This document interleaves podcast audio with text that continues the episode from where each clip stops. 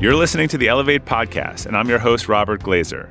Join me as I talk to world class performers about how they build their capacity and reach greater heights in leadership, business, and life, and how you can do the same.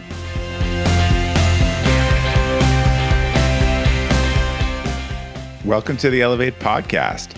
This is another edition of Weekend Conversations. Each week, I take a deeper dive into an article or interview that I shared during the week, often a Friday forward. And joining me to do this is Mick, co producer of the Elevate podcast. How's it going, Mick? All good. How are you? I'm good. Ready, ready for the second to last weekend conversation of the year. Yeah. Happy holidays to all who listen. Yes, and uh, hope everyone hope everyone enjoys the week ahead, which should start quieting down uh, probably as of Monday. So, all right, this week we're going to be talking about uh, last week's Friday Forward, which is called "See It." Yeah, so basically, this is the story of an incident that happened at the Air Force Academy and how the former superintendent, uh, a man named Lieutenant General Jay Silveria, responded to the incident. So, can you tell a little bit of his story and what inspired you about it to write this post? Sure, and and this is under the backdrop of I, have written a lot and talked about the last couple weeks around sort of my uh, shock at the shock, I guess, at the leadership at some of our uh, larger uh, educational institutions, and and both what we've seen in the quality of leadership, and then people at the schools kind of saying, "Hey, leave us alone." Like this is a an inside issue when these people are paid a lot of money to lead global organizations. So um, we've seen a lot of poor leadership, poor responses. This is what I really meant to say on, on second thought or writing. Here's what I really meant to say. And then I saw someone share this video on LinkedIn and basically, I think what had happened in this case at the Air Force Academy is um, a black cadet uh, had discovered there was writing with racial undertones put outside the room of uh, five black cadets at the Air Force. And Jay Silveria was the lieutenant in charge of um, the academy. And I think within I don't know whether it was hour or days. Uh, I've tried to look and not clear, but basically uh, brought the entire 5400 people up all the instructors leaders everyone and gave a pretty poignant impromptu speech in which he made under no clear under no sun, uncertain terms that this was not okay was not going to happen uh, on his watch and was a red line for him. And it just the clarity by which he communicated around this issue the sort of moral clarity, the expedience, the no hedging, just everything about this this video, I just felt like was the opposite of what we've seen. And it occurred to me that we talk a lot about leadership, but I, I wonder if the expectations of of students and professors and the people on the campuses who who are not uh, don't seem to be disappointed with the performance of their leaders, they just haven't they don't know what good leadership looks like. They haven't kind of seen it. And to me, this was just a demonstration of what it looks like. So I feel like this is a really good illustration of the more the soft skills you could call them the intangible qualities required of leadership. And one of the points that you make in the piece is that there's a lot of leadership qualities that can be taught or trained, but to a certain degree the most successful leaders have like the instinct that is required to meet the moment in a moment of crisis. What to you exemplifies the right instincts for meeting a moment of crisis? Yeah, look, everyone's a genius at something, and we all are good at different things. And you know this. One of the things we do at Acceleration Partners in our interview process is we have some sort of assignment or real work thing or real world situation that emulates what the people are going to do. And over the years, we've had people say, that wasn't enough time. I needed more instruction. And these are different exercises, but the exercises are almost exactly the work in the environment that the work happens. My answer is always like, this is the job. This is actually what you're going to need to do. So if you're someone who doesn't like to respond quickly, if you don't like this or otherwise, this might not be for you. And again, one of the things that occurred to me from a lot of the leaders across these campuses is just how their initial instinct has been so wrong. I mean, they've they've tried three press releases. you know, then they did a follow up video to their bad video on Capitol Hill, and then another one, and it's just like whatever it is that you need, it's not natural to you if it takes you three or four tries every time. And look, leadership is contextual. Maybe academic leadership is different than organizational leadership. I, I think, and look, we should not feel bad for any of these people. They're making millions dollars a year. The last Penn uh, president retired, I think, $20 million in her, her last year. So let's not pretend that these are humble, unpaid servants. I think if, our expectations would be different, maybe if they were volunteering for this job or otherwise. But these people are paid incredibly well. They oversee large, complex institutions with global constituencies, and they need to be able to give a speech and have moral clarity and write something. And, and more often than we don't all get it right the first time. But particularly, you know, and, and I'm closer to the Penn situation over the last couple months between what's gone on after October 7th and with the arts festival that started a lot of the problems before that. It took Magill three times every time to to say the right thing. To me, you're just not in the in the right job if that's the case. Yeah, and so I, I think that the situation that happened in Congress was a very like flashpoint example of this. I know that there's a lot of differing opinions on like the best way that the university presidents could have handled it. I actually think that what you're talking about, though, it's so broadly applicable that we can even talk about it just outside of that specific example. Like you see this with elected political representatives on both sides of the aisle. Like you see this with leaders of major companies, like CEOs who have had to resign in disgrace. I mean, just I would ask anyone listening to this, like picture a situation where like you saw someone giving a public statement and you thought, well, they're going to have to apologize for this later. And then yeah. on top of it, you see the apology video and it's often like this really, really, worse, yeah. yeah. And, and you, it actually makes you feel worse because it seems like people often describe it as almost like a proof of life video when someone's kidnapped. And, yeah. and so why do you think that so many people who make these types of statements struggle to own that mistake and truly be contrite in these types of apology or walkback videos. Have you ever owned something that inspired you to up your game? Two years ago, I bought a dual suspension mountain bike for the first time, and it pushed me to ride trails that I had never been willing to try before. When we own exceptional things, they inspire us to do exceptional things.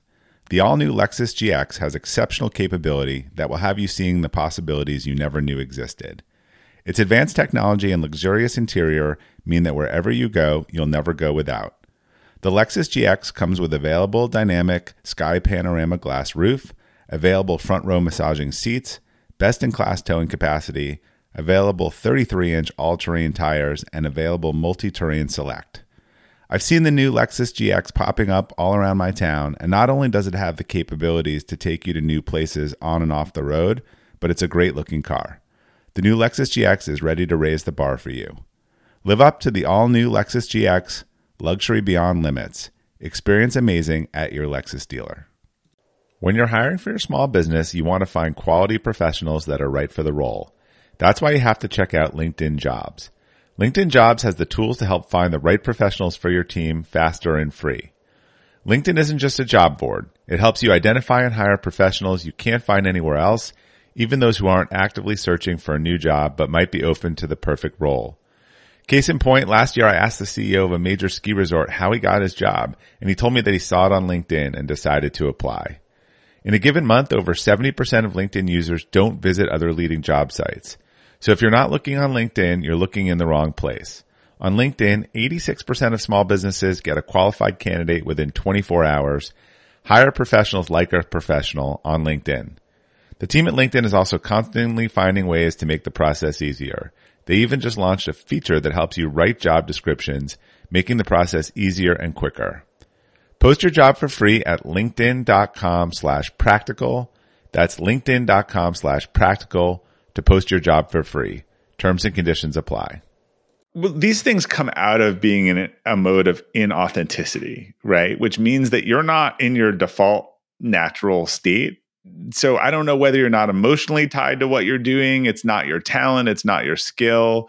You know, I kept thinking through this, um, and and I said it wrong. I was like, "What? What was it?" I was like, "There was a, I think it was a Dan Quayle debate," and then I remembered it was actually Mike Dukakis so Mike Dukakis is this is 20 something years ago now is basically like lost the election because of terrible debate performance. Um, and what happened was he was in favor. Uh, he was not in favor of the death penalty. And in in the presidential debate, they said to him, "So his wife was Kitty Dukakis." They said, "So your wife Kitty Dukakis is viciously murdered. Are you still not in favor of the death penalty?" And he went into, not unlike these university presidents, a technical reasoning of why he favored well, I'm sorry, why he did not favor the death penalty. And if, if you're not watching this, it's going to be hard to understand.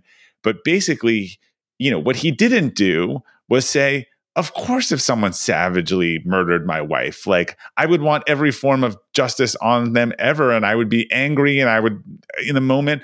But if we look at all the data, it doesn't help or other whatever his position was. But he was just widely panned and is oh this guy is like he didn't even respond this guy talked about murdering his wife and he gave a a technical answer so again I, in the context of I think leaders are in touch with their emotion and it feels natural to them i think a lot of people in politics or policy are trying to envision what this is the difference. What does this person want me to say versus what do I feel deep in my, in my, sort of being and values and heart that I need to say or I'm going to say?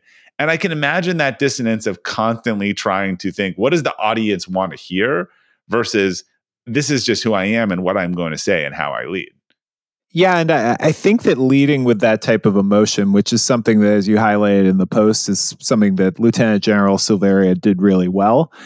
I think that sometimes people, and I think that this can especially happen in academia, which is obviously very academic and kind of there's a lot of rigor and legalese and administrative language to deal with. But like sometimes, and especially if you're in an exceedingly public forum, like testifying in a televised congressional hearing that's going to be seen by millions of people, you have to remember that like people relate to this type of stuff with their feelings more than their brains. And that doesn't mean that you have to dumb down what you're saying, but it means that you need to cut to the emotional heart of the issue and make it 100% clear like what people need to hear me say is this. And so can you talk a bit about how Silveria made that the focal point of the speech? Yeah, um, I think that he did what he did not do. He he did not come up there and and with a piece of paper and say, "Ladies and gentlemen, we had a serious you know incident today." And again, it wasn't a speech. It was just he just dove right into it. He said, "If you haven't heard from this, this went on. It's not acceptable in any way, shape, or form. And we're going to talk about it and we're, we're going to deal on it. What was interesting is he did so many things well. First of all, he made it, again, there was no searching for the manual or technical. He almost went to a higher, this is not who we are. This is not our values. And by the way, this will not happen on my watch. That's leadership. This will not happen on my watch. But then after that, he kind of appealed to common humanity and he said, Look, we are having good discussions. After Charlottesville, we had set up a whole thing. We were having discussions where I felt like we we're making good progress on this. Like, our diversity is our greatest asset and we need to talk about these things and we need to do this stuff in in different ways so he also wasn't yelling at people and screaming at them or, or otherwise but it just was the opposite of everything that we saw um, on Capitol Hill. And I think it was a lot of that was instinct, a lot of that was clear, you know, moral compass, and a lot of that was just kind of black and white around the issue. But my favorite part of it was again, not like, hey, you know, saying these things or writing these things or threatening people is not okay under code section 4.204. He was like, this is not who we are. This is not our values. And at the end, he said, Turn on your camera and video me. And he said, Now I'm probably going to get this wrong, but he said, if this is what you want to do or who you are, like you're out. Like if you disagree with this, like you're out. And he had them literally. So I don't, you know, everyone talks about the bright red line, and there's been a lot of in politics. And when you paint the line, like he didn't say it, he didn't have to say it. That's the other thing that was missing. It was very clear and this is what's devoid in leadership these days that like the consequences are very clear you cross my red line and there will be consequences one of the the most disturbing things that the the leader of, of mit did not during the session was a week before that i think one of the reasons why she was called um, up and mit's been really bad around campus was students were getting very aggressive and they were blocking kids from going to class and they were sort of harassing them. And the administration said, hey, if you keep doing this again, you're basically going to be suspended. They did it again the next day. They forced kids to like go around the back of a building to another class. And the university went to suspend them and found out a lot of them were here on student visas and they would lose their student visa. Um, so they made up a new special non academic suspension. Like, no, this is any parent would know this. You told students not to do it. Students who are in this country on a visa. We remember when the student, you know, went to Singapore years ago and broke all of their laws, you know, what happened to them. They're here on a visa. They did exactly what you told them not to do. They broke it. Now there are consequences for that. And now you're saying, oh, well, the consequences have consequences. So I'm not going to implement that. That's terrible leadership. And what did the students do the next day? They stood up and chanted at a rally and said, see, we got the administration to back down. Like all I can think of is like, again, a parent as a parent, like how poorly this would work if you were trying to establish boundaries for for your children.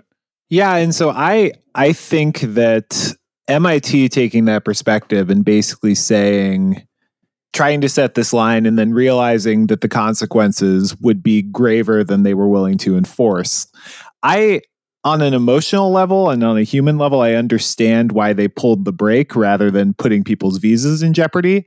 But like that does make me question did they think that through when they made the threat and drew the line in the first place? Like, I think that you can't, as a leader, just say, well, I'll draw this line and I'll dangle these consequences, and that will be enough to deter people. You have to think about whether the consequence that you're connecting to the boundary, whether that's something that you feel like you can enforce. And if you feel like you can't, you'd better know that before things start happening. Otherwise, you're just going to look inconsistent and you're going to look like you didn't put proper thought into it in the first place. Yeah, anyone who's a parent who knows that if you did this with your kids, they would take full advantage of the situation and, and figure out how to manipulate those. But they, they know in a second when you say, I'm going to take away you know something why you don't do something that you're not going to do and then you don't do it and they oh well this is a, a false threat. But look there's reasons why enforcement of boundaries have examples. People are made an example out of because otherwise people don't believe the boundary. But i promise you the way that he said that with absolute clarity no one was going near that boundary and everyone understood the consequence of that boundary and i understand it was the military but there were no ifs ands or buts and we are we are doing a huge disservice in leadership these days because we're removing and this is parenting and leadership in other words we are removing the association of behavior and consequences. And consequences aren't always a bad thing but people have to understand the organic relationship between i do x and y happens. I don't do x and y doesn't happen. And like that's something that people have to learn for themselves and you it's an organic process that we really don't want to interfere with yeah, and it's a little bit like I, I know that you've talked about in the past getting clarity on your personal values and how those relate to your authentic leadership style.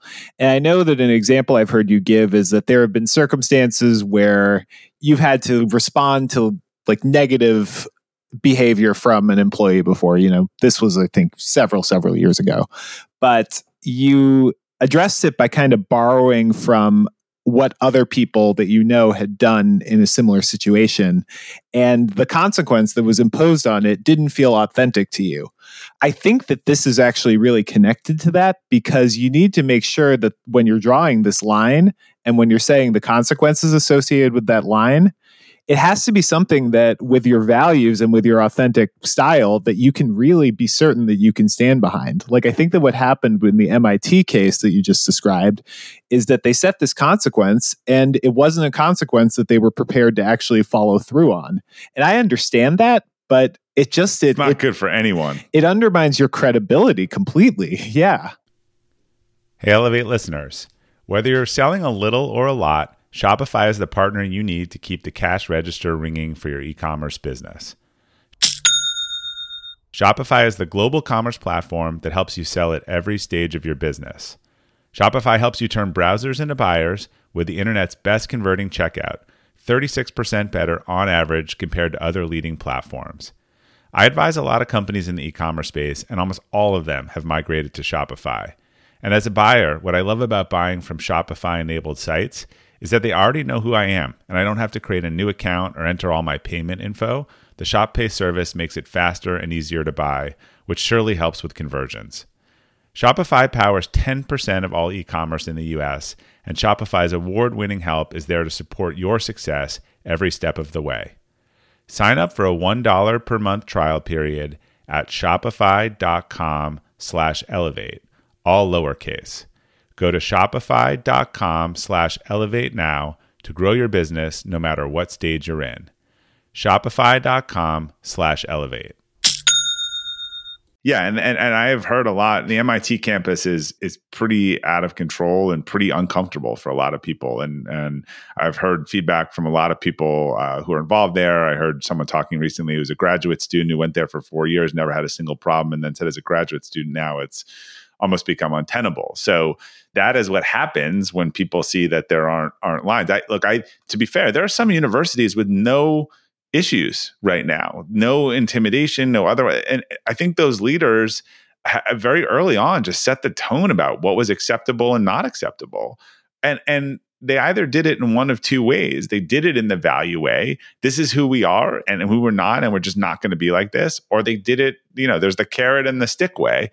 Um, and I think people have had success with different uh, sides. I mean, Ben Sasse is an example, University of Florida. I think he's just absolute clarity from the beginning around what they were going to tolerate, not tolerate, what free speech looked like, what intimidation looked like, and just set the rules and, and tone for the campus. And he's been someone who's been communicating very clearly with full moral clarity about his position on this. That that probably and this is an interesting point. It probably exceeds or goes beyond any bylaw or rule of the campus to him saying, I am the leader of this institution, and this this is what I'm saying is going to happen, and it's going to happen. Absolutely.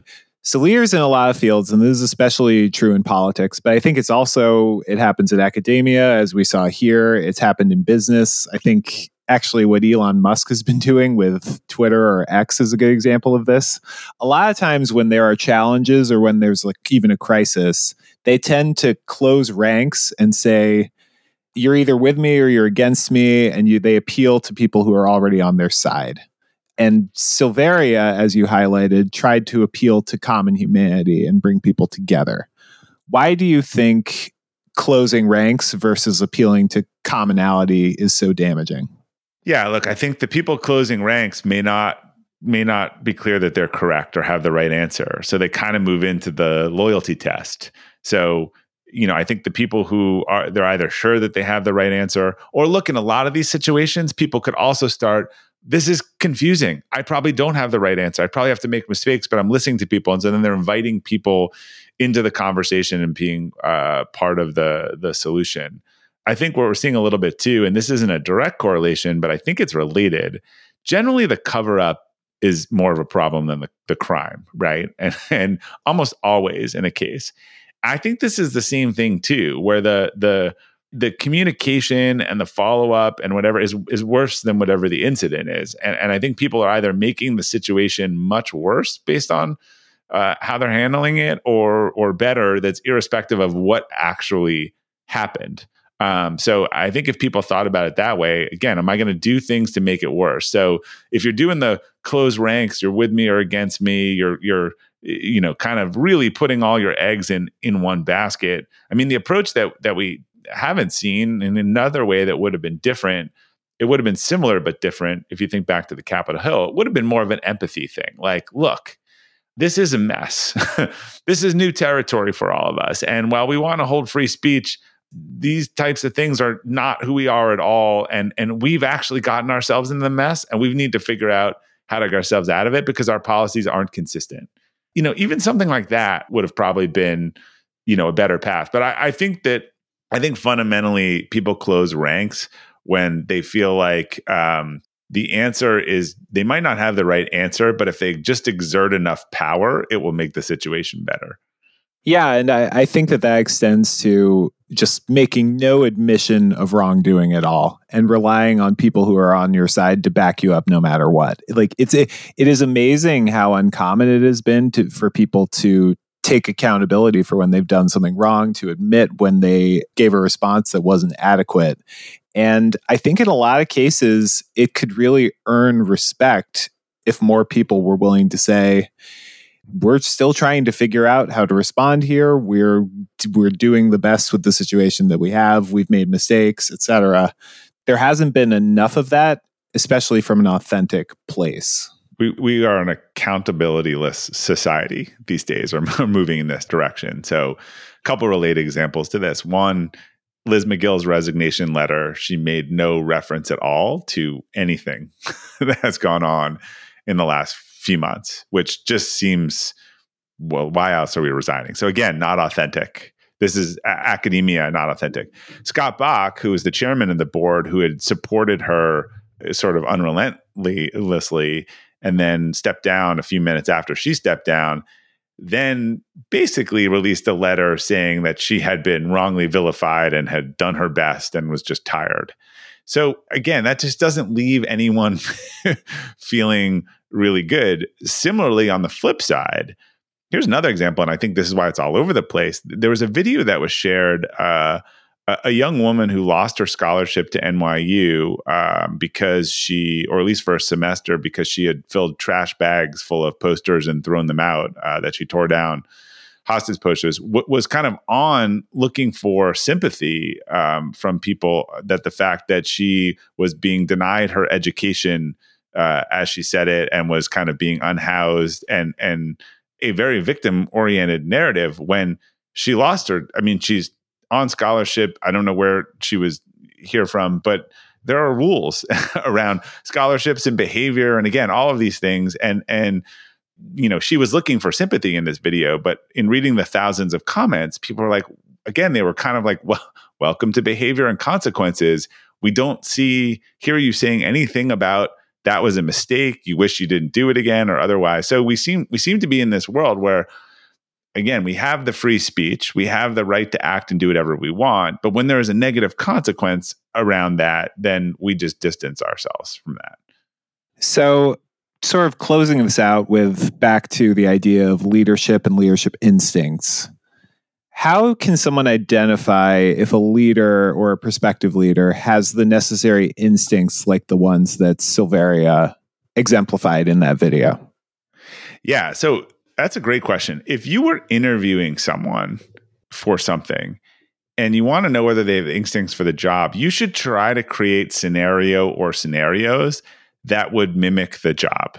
So right now, if I was on the search committee for for Penn and I was interviewing people, and I would I would make up a crisis and I would give them five minutes to respond to it and to give a speech to the board or the hiring committee or ever or their opinion on it or otherwise. Because I think what we're seeing is, or I, I'd ask them for a written sample on their opinion of something and give them a certain amount of time. I'm not saying that's the crisis piece, but I think we need to design interview processes that reflect the actual work that needs to be done and how it's going to be done it. So I know a lot of places that hire around newsrooms or otherwise, they use high pressure timed writing assignments to do and this was before ChatGPT. I don't know how that has changed it. But that's the environment. Like how fast can you come up with something uh, poignant in 30 minutes and not have it be a grammatical mess or otherwise. That because that is the actual job. So if you're interviewing someone, you should do something. So I I think that people need to look first. Past behavior is always the best indicator of future behavior. We've had Geoff Smart on. We talked about interviewing. Ask hypothetical questions. Get hypothetical answers. You want to talk to people about the situations they've been in, how they reacted, what they did and then ideally if possible you'd want to put them in a couple of those situations in in your interviewing process yeah and to your point that you made earlier about the high profile leadership roles that the leaders of these institutions have if this sounds like a lot to ask in an interview process these are really hard and really important jobs you know as as you've talked about a lot leadership's hard. It's not it's not something that is just for anybody. Yeah and and so you gotta it's hard and if you get paid well to do the job then people are expecting you to to do a good job at it so the quote of the week is from martin luther king jr and it's the ultimate measure of a man is not where he stands in moments of comfort and convenience but where he stands at times of challenge and controversy why does that resonate with you Yeah, I, look, I have been through, by the nature of my career and when it started, I have been through boom, bust, boom, bust, boom, bust. Like I haven't even seen a garden variety recession. I had like the internet boom, then the financial collapse, then COVID, and then all the stuff after. And if there's one thing I've seen consistently over time, there were people who I thought were pretty decent leaders in good times. And then you apply a little bit of pressure and they completely collapse and or you see the real person so it's really easy to be a good leader when everything is is going well i think that's just a horrible indicator of of leadership because it's just the the bar is so low i, I really do think you, we see our great leaders when when it's hard when it's difficult when it's uh, challenging when it's controversial as dr king said um, because again when it's easy and when no one's upset and everyone's at your back like it's the bar is low. So I think he was right. And I think we have a lot of leaders that have failed that test pretty badly over the last couple months. It's a really good point. Pressure is the ultimate proving ground. So, do you want to take us out? Sure. So, thanks for tuning in, everyone, to our latest edition of Weekend Conversations. If you want to check out the Friday Four that we discussed today, go to robertglazer.substack.com and look for the post titled See It Keep your eye out for future edition of Weekend Conversations. They will be in your feed every Saturday morning, including our end of year wrap up next week. And if you haven't subscribed to the show, follow or subscribe on your favorite podcast app. Until next time, keep elevating.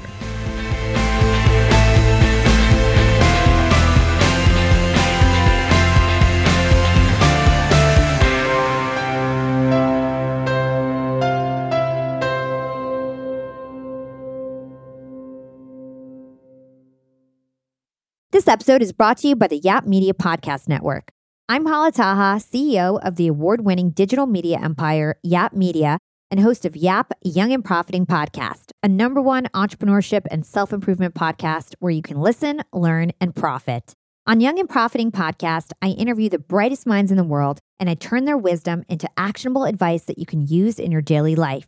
Each week, we dive into a new topic like the art of side hustles, how to level up your influence and persuasion, and goal setting. I interview A list guests on Young and Profiting. I've got the best guests, like the world's number one negotiation expert, Chris Voss, Shark Daymond John, serial entrepreneurs Alex and Leila Hormozi, and even movie stars like Matthew McConaughey. There's absolutely no fluff on my podcast, and that's on purpose. Every episode is jam packed with advice that's going to push your life forward. I do my research, I get straight to the point, and I take things really seriously, which is why I'm known as the podcast princess and how I became one of the top podcasters in the world in less than five years. Young and Profiting Podcast is for all ages. Don't let the name fool you. It's an advanced show. As long as you want to learn and level up, you will be forever young. So join podcast royalty and subscribe to Young and Profiting Podcast, or YAP, like it's often called by my YAP fam, on Apple, Spotify, Castbox, or wherever you listen to your podcasts.